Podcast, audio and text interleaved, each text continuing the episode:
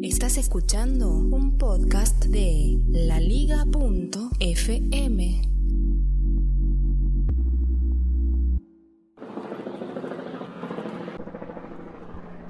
Y nada, yo iba caminando por la calle pasó un helicóptero y pensé, ¿hace cuánto que no oigo un helicóptero en un podcast? No sé, me acordé de Belbor. Un saludo a Ernesto Bañuelo.